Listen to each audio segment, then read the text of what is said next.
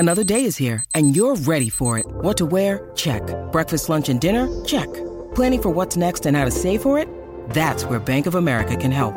For your financial to-dos, Bank of America has experts ready to help get you closer to your goals.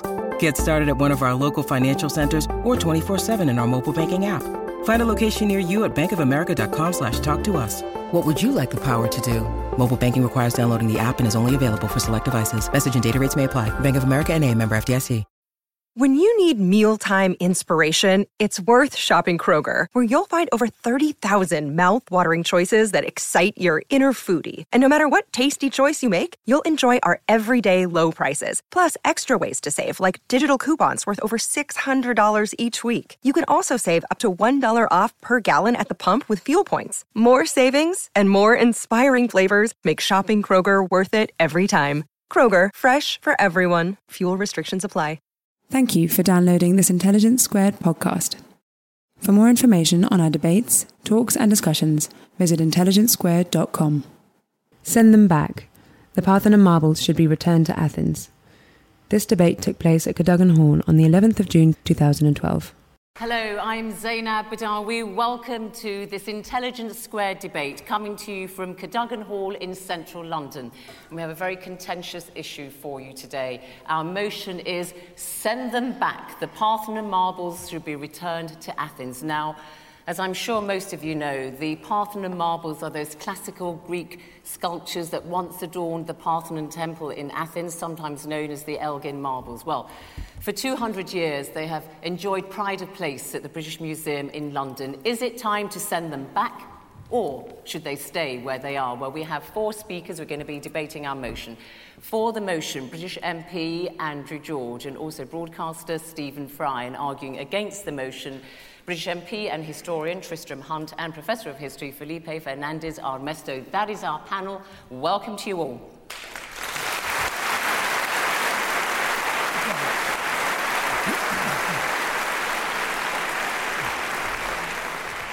Tell you what's going to be happening. Our speakers are all going to be making their case to you, and then I'm going to throw the debate open to the floor. And our audience were actually polled as they were coming in to see where they stand on this motion, and at the end of our debate, we're going to ask our audience to vote again to see if any opinions have shifted. So, first of all, our first speaker, the Liberal Democrat MP, Andrew George, who is also chairman of Marbles Reunited, which is a British campaign dedicated to sending the Parthenon marbles back to Athens. Your time starts now. Thank you very much, Zeinab. In our view, that is Stephen and I, for Britain to enable the reunification of the Parthenon marbles would not be a humiliating climb down for Britain. It would not open the floodgates leading to the emptying of the British Museum. It wouldn't undermine our ability to be able to compare and contrast cultures and human endeavours across the world and across time. But it would be the right thing to do. It would right a wrong, the manner in which the marbles were frankly pillaged from an occupied country at the time using a dodgy dossier. The concept of a universal museum is something which has only been kind of constructed during the period leading up to the creation of the new Acropolis Museum, a magnificent museum. And we do have a choice. On the one hand, we can persist in clinging on to the Greek marbles as the excuses wear thin until we're forced in some kind of cringe-making and rather shameful climb down to hand them over in some perhaps decades to come. Or, as Stephen and I are seeking to argue, believe that Britain actually wants to appeal to Britain's own better instincts than the rather arrogant acquisitiveness which has been displayed at times in the past. We should be leading an initiative to reunify the marbles, a British triumph, doing the right thing, a graceful act.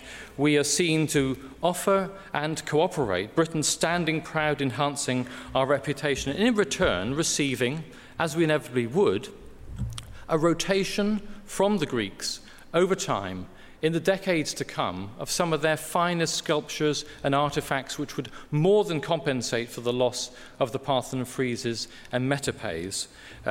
Rather than rehearse, I think, the many arguments that have been pursued in the past about whether they were acquired legally, and I think the firman that was secured from the Ottoman Empire at the time by Lord Elgin only allowed him, in any case, to sketch, to take castings and to gather fragments that were scattered on the site itself, not to amputate and to butcher and to demolish the structure of the Parthenon itself in order to be able to drag these friezes and metopes from the Parthenon itself. If you support the logic and rightness of the unifying of the Parthenon marbles, then the logic really is that they should be seen in the context of where they come from and the building to which they were originally attached. This is not a case to advance Greek nationalism or apply inappropriate modern political significance to remarkable artefacts. It is a call from Britain, British people, for Britain to do the right thing, to do something graceful and triumphal. We celebrate diversity in this country, and rightly so, and we should respect the diversity of the world outside our borders. Thank you, Zeinab. Thank you.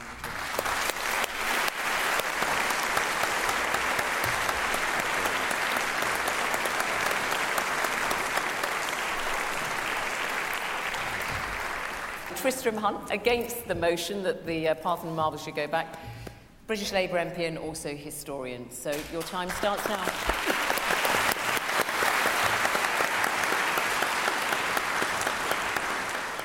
Let me say, first of all, where our argument this evening does not reside. There is no cultural chauvinism here. We all know that even in the current straitened times, that Athens is just as well equipped to look after the marbles as Britain.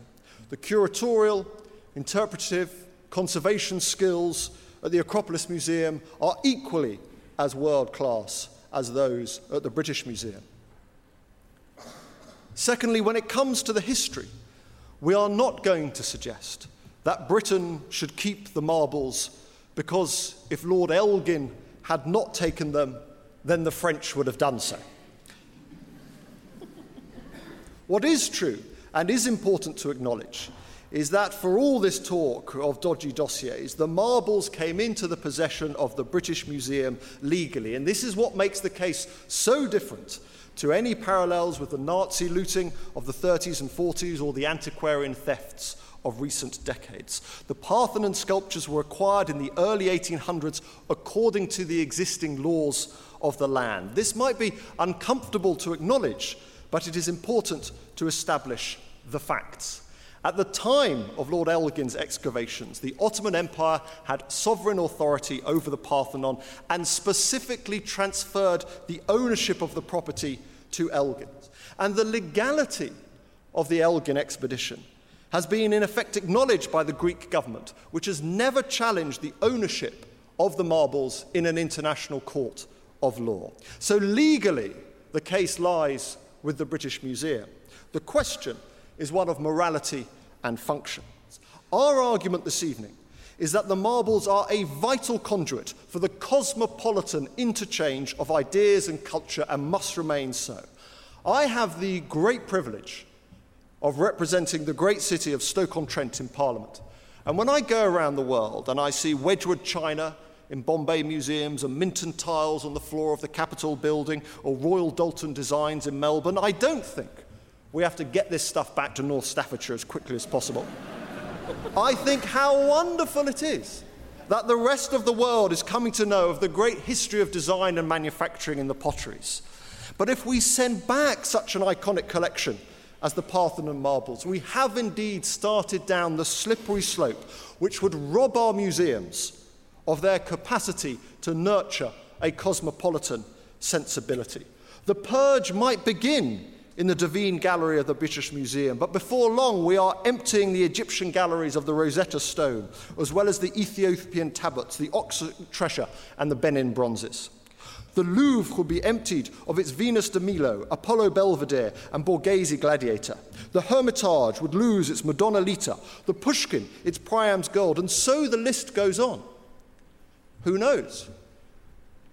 Perhaps even the National Gallery in Athens would have to rescind its Bruegels, its Delacroix, its Mondrian, its Picasso.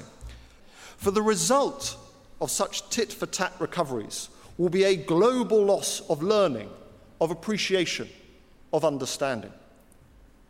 Whereas at the moment, the Parthenon marbles are a part of a museum that celebrates the historical and cultural context of their form. It points to their global significance in the context of ancient Greek art, culture, and comparative global civilizations. And it does so in a museum that speaks to the real message of the Parthenon sculptures and Athenian civilization. This is a museum not interested in petty nationalism, invented traditions, and imagined monuments. Instead, in its Enlightenment origins, when the classical virtues were rediscovered, it revives the lessons of ancient Greece. It is a global vision of cultural exchange and humanism. And in our fraught age of mass migration, post-colonialism, economic depression, and the communal repercussions of terrorism, this approach offers a cosmopolitan ideal beyond race, ethnicity, and religion, which is vitally important to modern culture. The people of Greece should have intense pride that their Parthenon marbles sit in the midst of the British Museum. And that is more important than ever today. In the 1930s, economic depression led to xenophobia, nationalism, and cultural retrenchment. In these equally stressed times, we have to work together to ensure the same mistakes are not repeated. We need internationalism, not nationalism, cosmopolitanism, not chauvinism, the sharing of cultures, not the worshipping of icons. Athenian civilization and the Greek heritage is an idea as much as a place. And now is the moment to be true to that calling and to reject the siren calls of restitution. Enlightenment, civilization, cosmopolitanism, all these ideals, yes, Andrew, lofty ideals, high-minded ideals, demand the marbles remain available to all, free to all the world in the British Museum. Ladies and gentlemen, I urge you to reject this motion and remain true to the marbles. Thank you.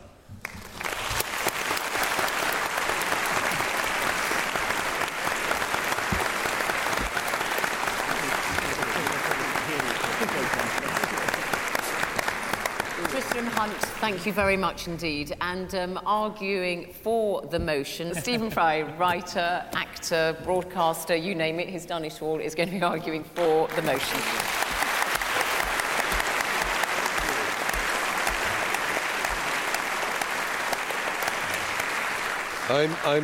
I was very disappointed, dear Tristram Hunt, who's a marvellous MP and a splendid man and a very fine historian.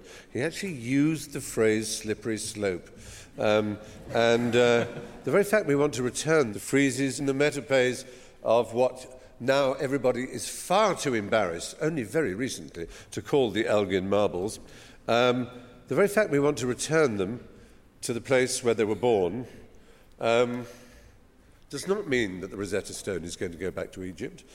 As has already been said, the idea that a museum is some whole, perfect, finished Victorian idea of a kind of a pantechnicon of all-world knowledge is nonsensical. Like all things, it changes.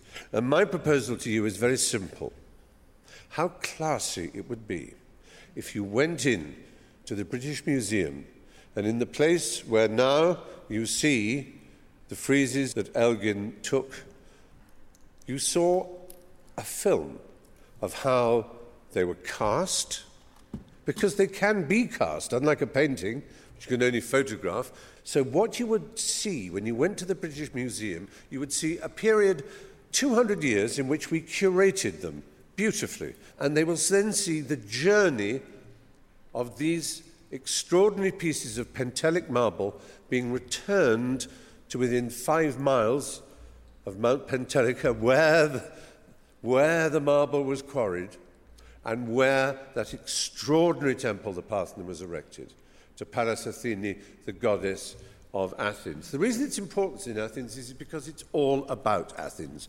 There are 192 soldiers on the friezes because 192 soldiers died at the Battle of Marathon. And it was between the Battle of Marathon and their own defeat at the hands of the Spartans, between that period, Periclean Athens, that saw the rise of everything that our culture now depends on. Philosophy, logic, Euclidean mathematics, empiricism, a refusal to take on trust anything that is told to you. Socrates died by that principle. History, algebra, astronomy, justice, the Areopagitica, the hill up to which they went to dispense their justice. Every citizen available to do it. By no means was it a perfect society. Women did not have equal rights. Pederasty was rife. But heck, I was at a public school. There's nothing new there. So, the fact is, everything our Enlightenment is predicated upon Athens. And around that time, the Enlightenment, it so happened the Ottoman Empire had completely overtaken Greece. Now, the idea that it was a legitimate purchase by John Bruce, the Earl of Elgin, is like saying the American ambassador to the Netherlands went to Amsterdam when the Nazis had invaded and did a deal with the Nazi ruler of Holland to buy Rembrandt's night watch. And it was all signed, yes. We are the Germans, we own Holland, they are under our occupation, and you can have it, it's yours. And then Congress then said, yep, it's perfectly legal, we now own the night watch. Greece was under occupation 9 years after Elgin took those, raped those beautiful and extraordinary pieces of history. Byron died for that cause. There are more statues of Byron in Greece than there are in Britain. And the Greeks started their war of independence against the Ottoman Empire, which they eventually won in the 1830s, 1832, I think it was. So, we're not talking about some simple business of an English ambassador doing a deal with a legitimate government who gave him the right to take away the stones of the temple that absolutely characterized and personified the greatest civilization the world had yet seen, the one on which ours is predicated. And all I'm saying to you is, wouldn't it be classy if we as Britain said, yes, for 200 years, it's true, we've saved it. If my neighbor has a fire, and I go over and I say, well, look, I'll take the paintings a bit before they get burnt, and I'll put them in my garage. And they come back 3 years later and say, can my paintings back? Oh no, you can't have them back. They'd be burnt if I hadn't taken them. That's no argument. That's just beastliness. It's just beastliness.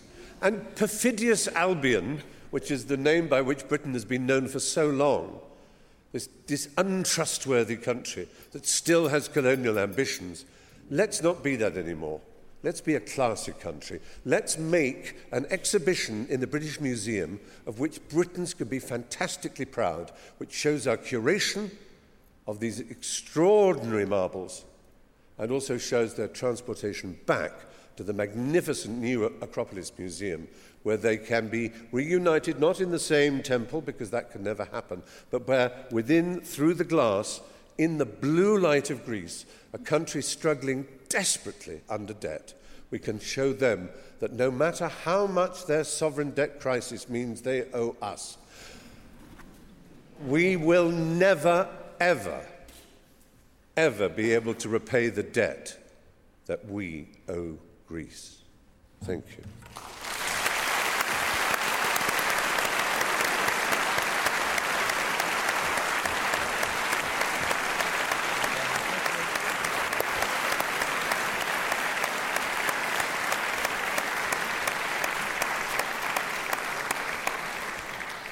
Now, making his opening statement against the motion is Felipe Fernández-Armesto, Professor of History at Notre Dame University in the United States.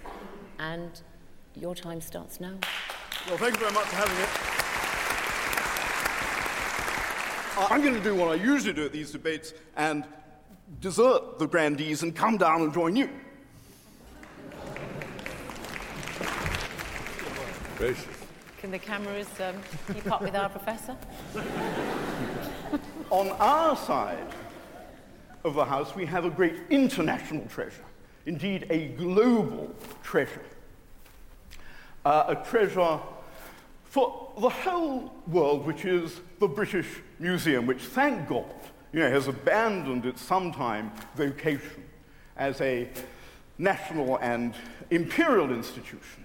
The British Museum is a resource of the world. In fact, it is the great archive of the history of the world in terms of its material culture. The documents of the material culture of the world are best represented in the British Museum than anywhere else. And it's a British Museum now only in the sense it happens to be, for historic reasons, in Britain and is supported by British taxpayers for the benefit of the whole world. It's a museum in which every great civilization is represented, but none is privileged. Every religion appears, but none is preached. It's a genuinely universal place.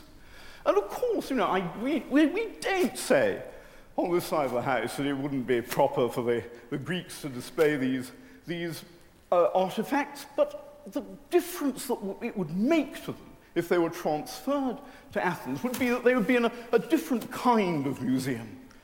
A museum which is a mirror rather than a window. A museum, the significance of which is local, regional, national, in which people can look at the artifacts from the Parthenon in the context of the history of Athens and of Greece, whereas if some of those marbles, those which are present for historic reasons in the British Museum's collection, stay here, you can appreciate them in the context of the cultures with which they are directly comparable in the rest of the world.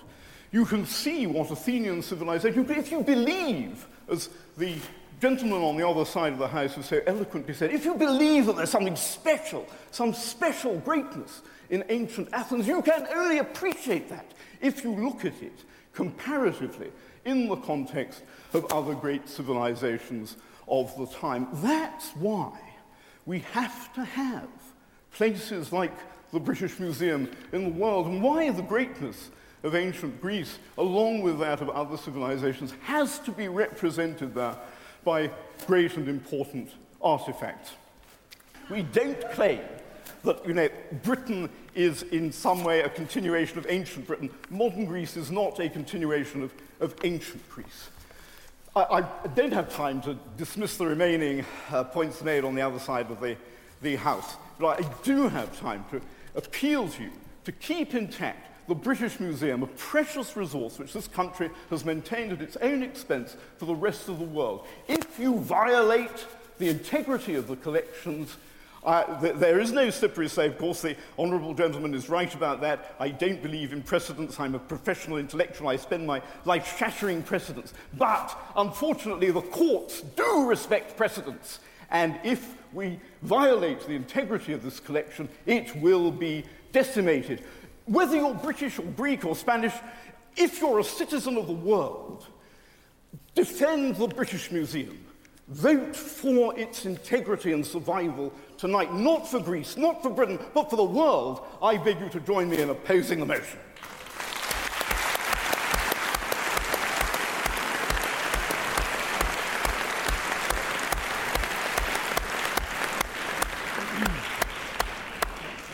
All right, well, thank you very much indeed, panel, for your opening statements, arguing your, putting your case.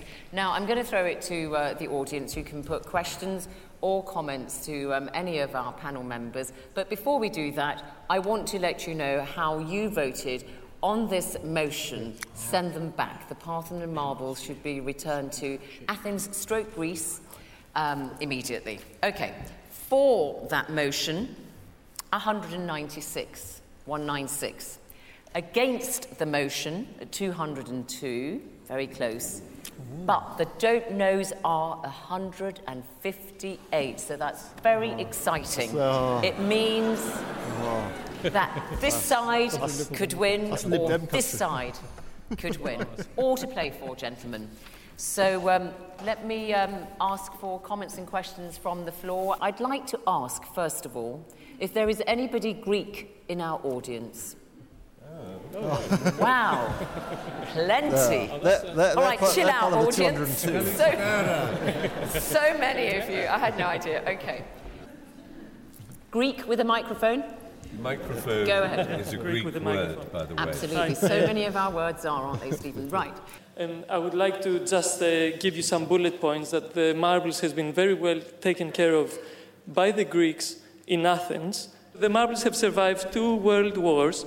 2 bankruptcies, 1 civil war, and 1 dictatorship, and they were very, very well taken care of during these times. So I think this indicates about the priorities that the Greeks have. And you also mentioned that they were legally acquired in the 1800s. This is a very grey area, and I would expect you not to have made such a firm statement. I'd like to remind you there is no firman, there is only a translation in Italian, and there is no firman as such, but a letter that was not a firman as such. Okay, thank you. Another Greek with a microphone. Okay, yes, are you Greek? No, I'm not. Well, okay, all right, we'll let you off. But in the spirit of Athenian democracy, perhaps I can... Dan, please, if you would. I think on Stephen's point about comparing the Ottoman Empire with Nazi Germany was a cheap shot. The Ottoman Empire was not Nazi Germany. In fact, perhaps the majority of its senior officials were in fact Greek. It was a cosmopolitan, multinational empire created, obviously there were atrocities, but it was not the Nazi Empire by any stretch of the imagination. And finally, I did go to the museum last year. I beg to differ. With all due respect, I do not think it's a great museum. It reminded me of Stansted Airport in its architecture. It is certainly not the British Museum. And a second very, very important point, if you go to the Acropolis and go to the top of the Acropolis, there has been restoration of many of the monuments on top of the Acropolis in the last 15, 20 years, and they are Cecil B. DeMille vandalisms. So I really do question your point also that the authorities in Greece are able to protect these marbles. The restoration that has been done on the Acropolis in the last 20 years is appalling. All right. We'll get a response. We'll get a response now. But Stephen, a valid point there made about the Ottoman Empire and choosing Nazism is just the most recent occupation example I can think of. But it was an occupied country. Yeah, but the Ottomans governed their lands with a light touch, as you know, and they often. But 9 years later, the Greeks rebelled and were allowed to have their own country. But you accept it's not comparable. It's not comparable in the sense that all the terrors of Nazism did not attend the Ottoman Empire, but it was an occupation. The point is the occupying force does not have the right to sign away the goods of the country that they've occupied. All right. Tristram, this point about the firman, and I should say that a firman is a licence and letter of instruction which Lord Elgin received at the time from the Ottoman Empire so that he could remove this. But there is some question, or some people doubt, that it was actually... I mean, something you said out because of the Italian translation and so on. I mean, do you accept that it's a little bit of a grey area? Well, I actually don't, because if it is a grey area, then why hasn't it been challenged in a court of law? The whole point about the Nazi looting, for example, and this has been systematically challenged in questions of ownership in courts of law.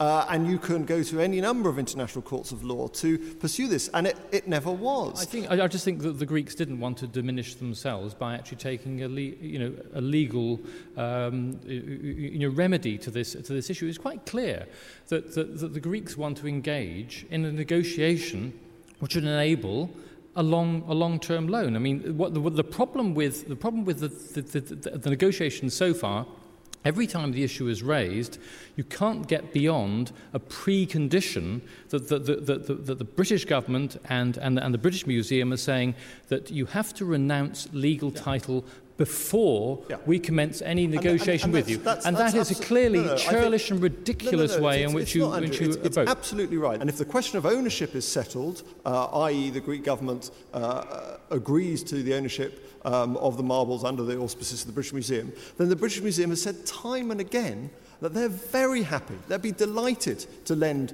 the artefacts. But at the root of this question is, do you believe in a national conception of culture, or do you believe in an Enlightenment, cosmopolitan, international conception of culture? I just want to pick up one thing that Tristram said in the light of the Greek contribution about the fact that the Greeks do not dispute the ownership. I mean, they have acknowledged publicly.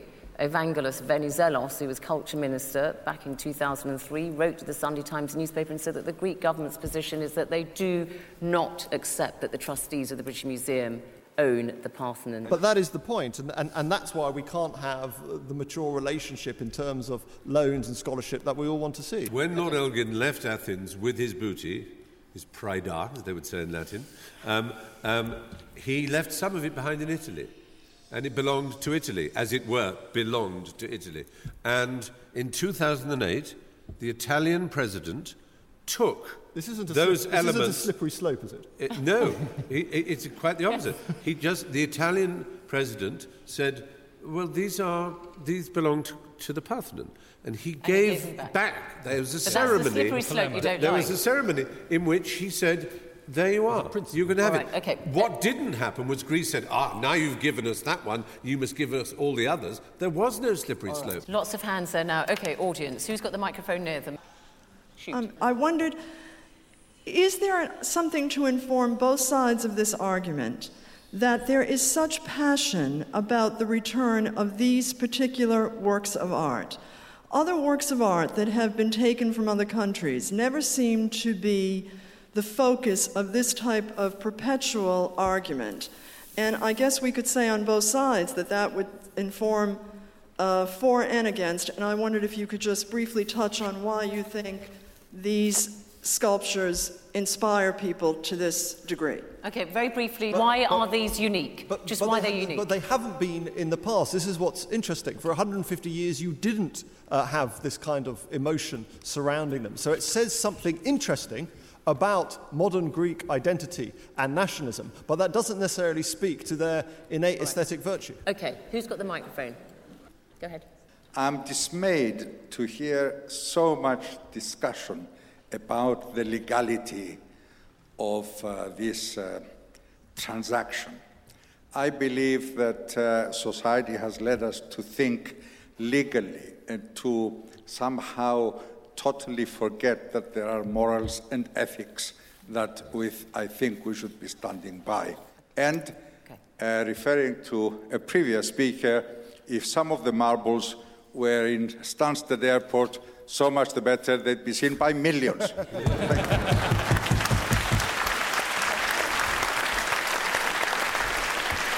Okay, sorry, this gentleman here. The main thrust of the problem with the marbles has not been discussed tonight.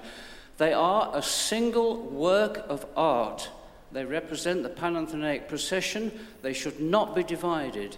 If the head of David was in the British Museum and his body in the Uffizi Gallery, we should think it was strange. Those marbles should be reunited. Okay, thank you. There's a young...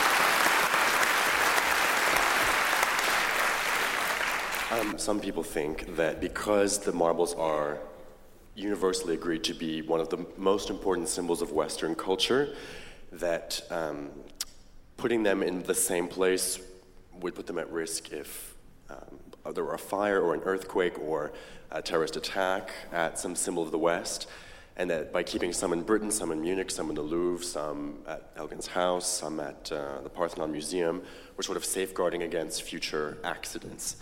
Because we couldn't really afford to lose them. And I was wondering if anybody has any opinions on that.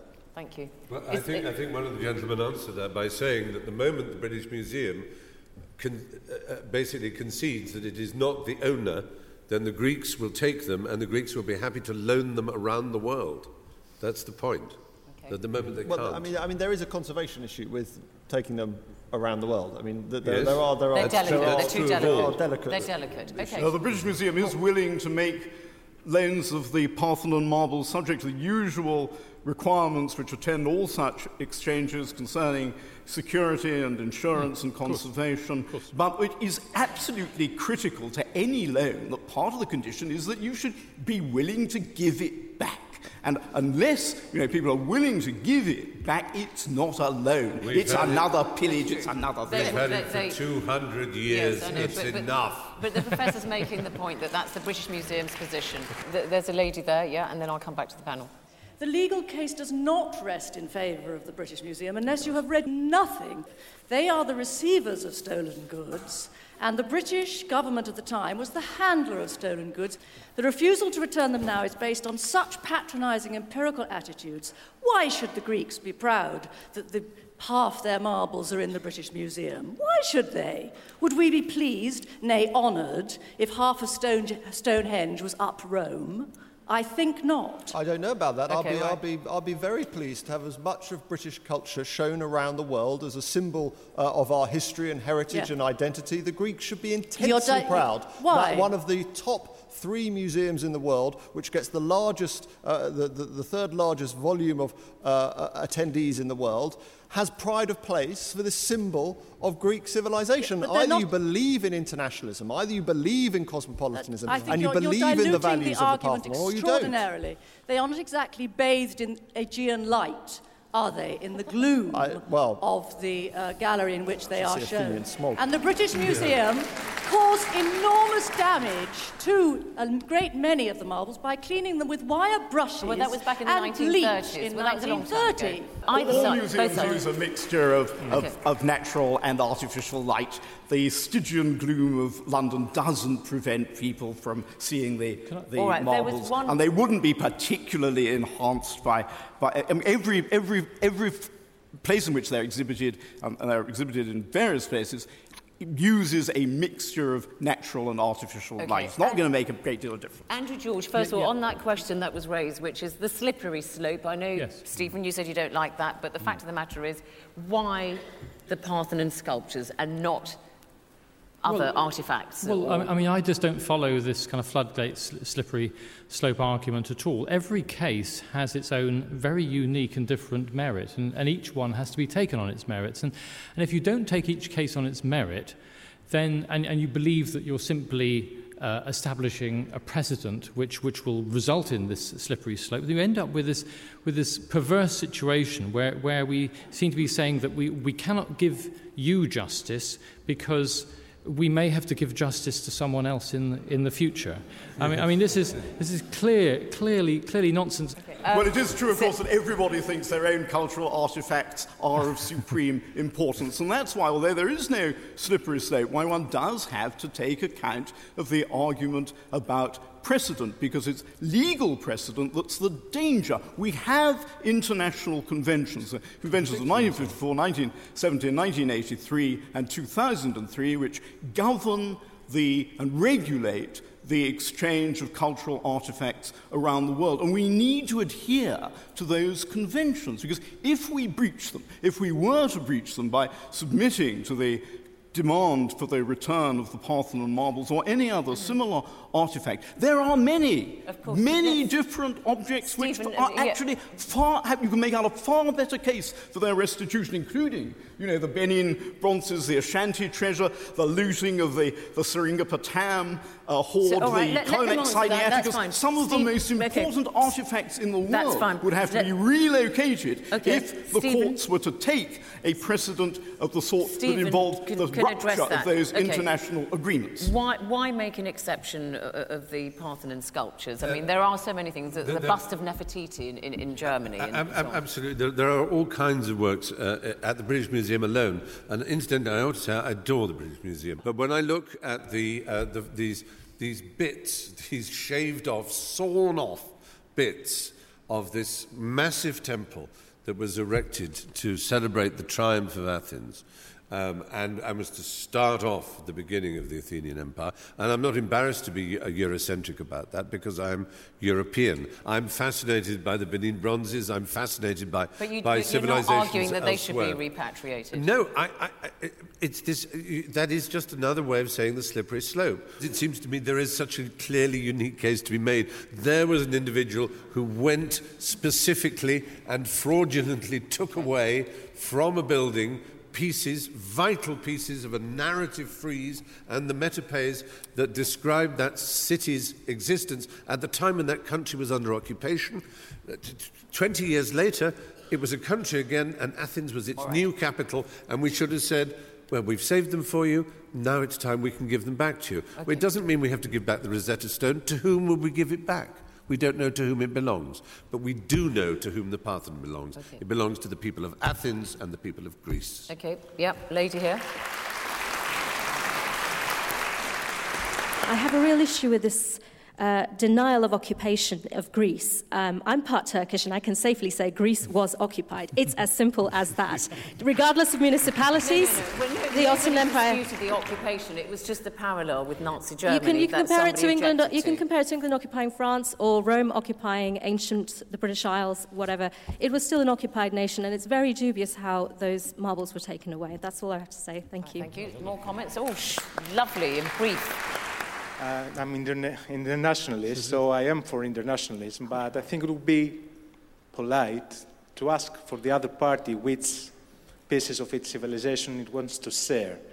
And the reply to the why question, why the marbles, I think it's the obvious for me, the integrity of it. I mean, it's one piece of art. It's supposed to be together, and I think that's the main argument. But can I come back to you?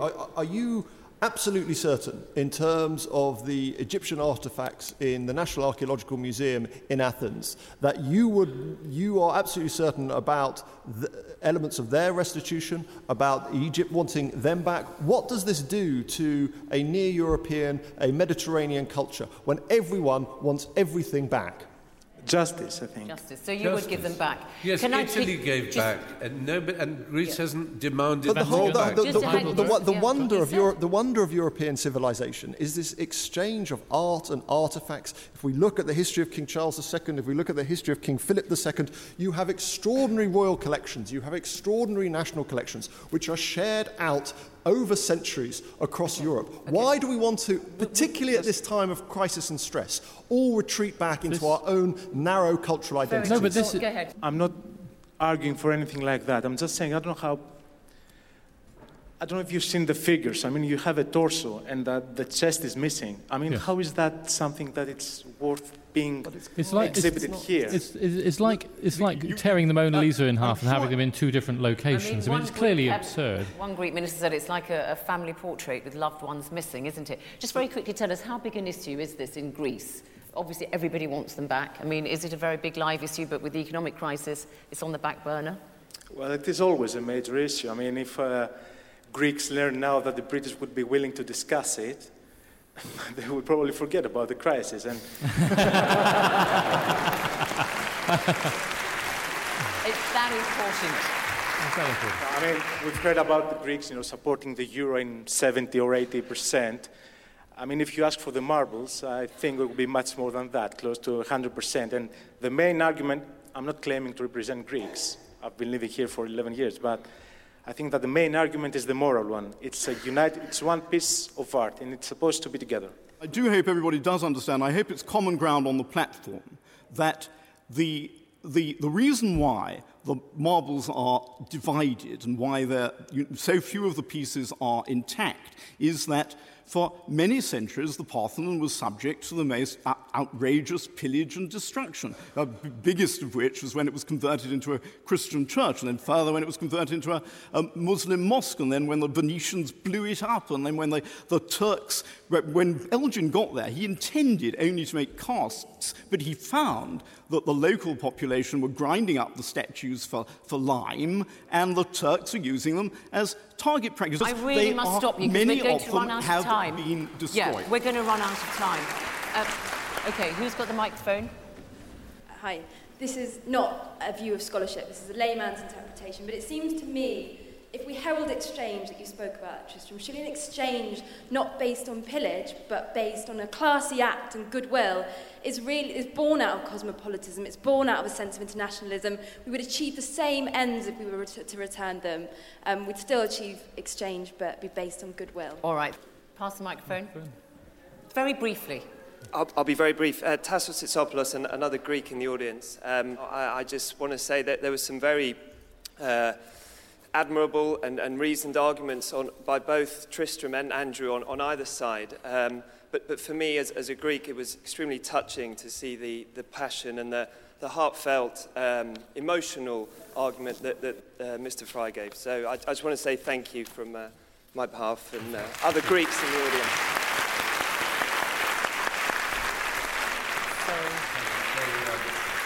This young boy here, and then that's it. Okay. Britain has a wonderful history of idiocy and arrogance. Mr. Fry said that we could make perfect copies of these marbles and... Oh, casts. Yeah. Casts, yeah, that's it. If we gave them back, we could have perfect copies of them and the friendship of the Greeks. I would far prefer that to... the originals. I don't see how that helps us at all. All right, well, got to leave it there, audience.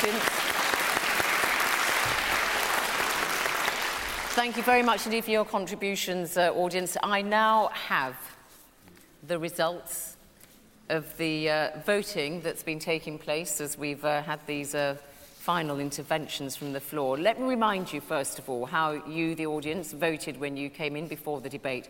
For the motion, let me remind you, send them back. The Parthenon marbles should be returned to Athens. For the motion, 196. Against was at 202, and the don't knows were 158. This is how you voted after the debate. For the motion, 384. Against the motion, 125. The don't knows were only 24. So you lost 77 votes, I'm afraid, and you gained the lion's share.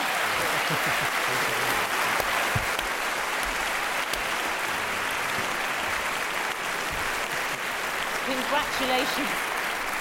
Congratulations to the winners, commiserations to the losers. Thank you to all our speakers. Thank you to you, the audience in Cadogan Hall, and thank you also the BBC World Television audience, wherever you are, wherever you're watching. From me, Zeinab Badawi at Cadogan Hall in central London. Goodbye. Thank you for listening. You can download more Intelligence Squared debates, talks and discussions free on iTunes. If you'd like to find out more about our events, sign up to our newsletter at intelligencesquared.com. Or follow us on Facebook and Twitter.